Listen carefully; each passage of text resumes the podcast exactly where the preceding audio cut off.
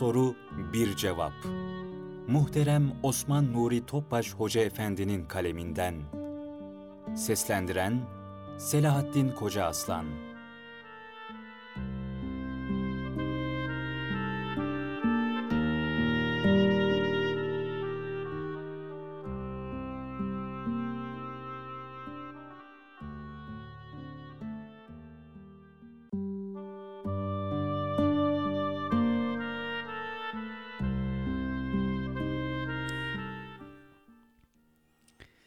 Soru Efendim, rüyaların mahiyeti ve onlara gönül bağlamanın doğru olup olmadığı hususunda bizleri aydınlatır mısınız? Cevap Gönüller Sultanı Efendimiz sallallahu aleyhi ve sellem bir hadisi şeriflerinde rüyalar hakkında şöyle buyurmuşlardır. Rüya üç kısımdır. Birincisi, salih rüya olup Allah'tan bir müjdedir. İkincisi, şeytanın verdiği korku, vesvese ve hüzündür. Üçüncüsü de kişinin kendi kendine konuştuğu şeylerdir. Kim rüyasında hoşlanmadığı bir şey görürse, onu başkalarına anlatmasın, hemen kalkıp namaz kılsın. Bunları kısaca açıklamak gerekirse. 1. Salih ve sadık rüyalar. İlahi mevhibelerden biri olan sadık rüyalar, gaybi hakikatlere vakıf olmanın yollarından biri olarak kabul edilmektedir. Zira uyku sırasında maddi alemle irtibatı asgariye inen insanda ruha ait hisler güçlenir.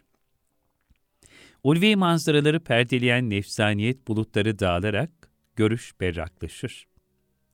Bu suretle rüyalarında gayb alemini seyretmek bazı salih kullara nasip olur. Bu keşiflerin doğruluğuysa uyanıkken müşahede edilir. Bir hadisi şeriflerinde Peygamber Efendimiz sallallahu aleyhi ve sellem nübüvvetten geriye sadece mübeşşirat kalmıştır buyurunca, ashab-ı kiram merakla mübeşşirat nedir ya Resulallah diye sordular. Efendimiz onların bu sualine sadık rüyadır diyerek cevap verdiler. Mübeşşirat, ihlaslı müminlerin gönüllerinin rüya esnasında ilahi müjdelere, ilhamlara ve telkinlere açık hale gelmesidir. Böyle rüyalar net olarak hatırlanırlar. Bunlar Cenab-ı Hak tarafından ya müjde ya da ikaz mahiyetindedir. Bunları vazifeli bir kısım melekler Ümmül Kitap, levh-i mahfuzdan telakki ederek, Cenab-ı Hakk'ın emir ve müsaadesiyle uyuyan insanın ruhuna seyrettirirler. Bu sebeple denilebilir ki, sadık rüyalar, levh-i mahfuzdan istikbale akseden pırıltılardır. Sadık rüyalar, ehli tarafından tabire, yani şifrelerinin çözülmesine muhtaçtır. Rüya tabiri de hak vergisi bir ilimdir. Peygamber sallallahu aleyhi ve sellem Efendimiz, namazlardan sonra bazen asabın gördüğü rüyaları dinler ve tabir eder, istikbale dair zuhur eden tecellileri izah buyururlardı. Şeytani Rüyalar Şeytanın insanı korkutmak, ruhu sıkıntıya düşürmek veya mahzun etmek maksadıyla müdahil olduğu rüyalardır yüksek bir yerden düşmek veya insanı tesir altında bırakan kargaşa ve felaket sahneleri görmek gibi. Böyle bir rüyaların esası yoktur. Ebu Said el-Hudri radıyallahu anh'tan rivayet edildiğine göre, Nebi aleyhissalatü vesselam şöyle buyurmuştur. Sizden biriniz hoşuna giden bir rüya görünce bilsin ki o Allahu Teala'dandır. Bu sebeple Allah'a hamd etsin ve o rüyasını anlatsın. Diğer bir rivayette de şöyle der. O rüyayı sadece sevdiğine söylesin. Hoşlanmadığı bir rüya görürse o da şeytandandır. Onun şerrinden Allah'a sığınsın ve onu hiç kimseye söylemesin. O zaman o rüya kendisine zarar vermez. Çoğunlukla bulanık, yarı hatırlanan, karışık bir rüya gören, gördüğünü kimseye anlatmamalı ve şeytanın ivasından Allah'a sığınmalıdır. Harici bir tesirle görülen rüyalar Kişinin hal ve hayaline bağlı olarak rüyasına akseden manzaralardır. Mesela çok tuzlu yemiş olan bir kimsenin rüyada bolca su içmesi veyahut da zihnini fazlaca meşgul eden bir meselenin rüyasına girmesi gibi. Bunların da tabiri yoktur, esassızdırlar. Rüyanın mahiyeti hakkında ise şunları söylemek mümkündür. Rüyada görülen varlıkların her biri lügatteki bir kelime gibidir. Yani rüya adeta ayrı bir lisandır. Bu lisanda görülen varlığa atfedilen mana uzak bir alakaya dayanır. Yani büsbütün mesnetsiz ve sebepsiz değildir. Mesela yılan düşmandır. Bu mana Adem aleyhisselamın kıssasına dayanır. Onda görülen her hal ve hareket, düşmana ait bir tavır olarak izah edilir. Fakat bir yılan, dümdüz veya ölü gibi hareketsiz görülürse, yolla tabir edilir. Diğer taraftan rüya tabirinde pek çok müessir rol oynar. Diğer taraftan rüya tabirinde pek çok müessir rol oynar. Günler, mevsimler, rüyanın görüldüğü gece vakti vesaire. Mesela kışın görülen rüya geç tahakkuk ederken, sabaha karşı görülen rüya çabuk çıkar. Ancak bu tabirler her rüya sahibinin tabiatı farklı olduğundan çoğu kez noksandır. Rüya tabiri ilmine vakıf olan kimselere muabbir yani tabirci denilir. Umum insanların istifadesi için rüya tabiriyle alakalı pek çok eser telif edilmiştir. Bunlardan İbn Sirin ve Muhyiddin Arabi Hazretlerinin tabirnameleri meşhur olmuş ve ekseriyetle onlardan iktibas suretiyle günümüze kadar çeşitli kitaplar ortaya konulmuştur.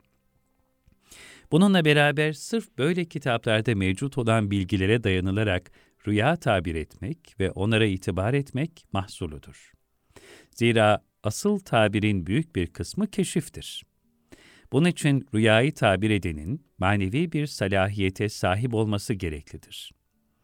Bununla ilgili olarak İmam Hatip'te hocalığımızı yapmış bulunan merhum Celalettin Ökten Hoca Efendi, vaktiyle rüya tabirinde bir üstadken, Tevhid-i Tedrisat Kanunu sonrası bu salahiyeti kaybettiğini bizlere şöyle anlatmışlardı. Bir zaman geldi ki bu perde bana kapandı. Çünkü din dersleri lağvedildi. Beni de felsefe hocası olarak tayin ettiler. Akıl mahsulü olan felsefi nazariyeler içinde yüzmeye başlayınca gönül pınarlarım kurudu.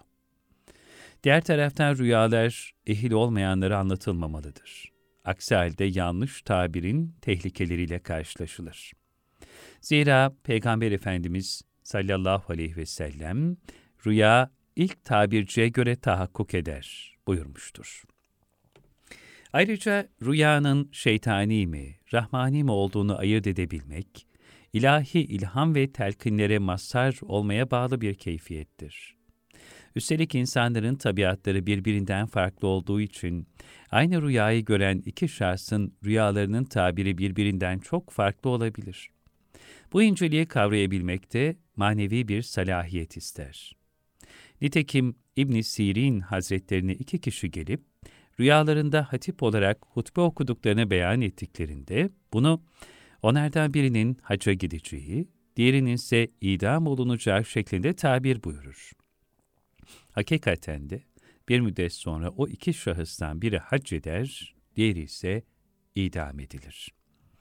Yine Aziz Mahmud Hüdayi Hazretlerinin devrinin padişahı 1. Ahmet Han'ın gördüğü bir rüyayı yorumlamaktaki mahareti bu konuda manevi salahiyetin ne kadar önemli olduğunun bir delilidir.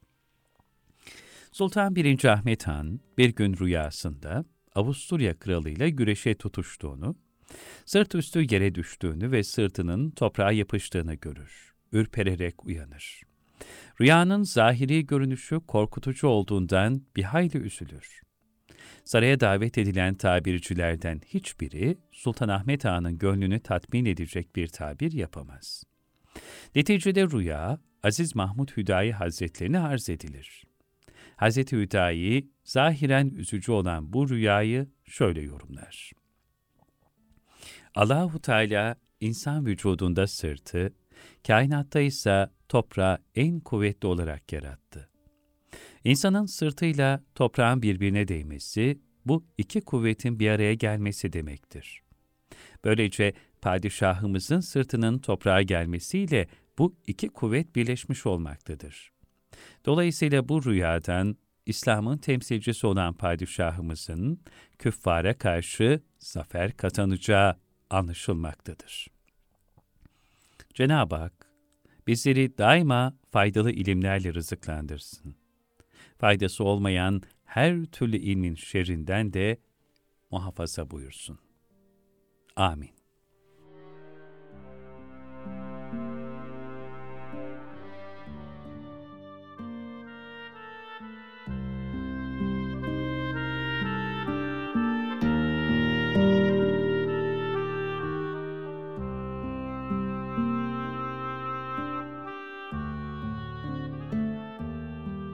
Soru, bir cevap.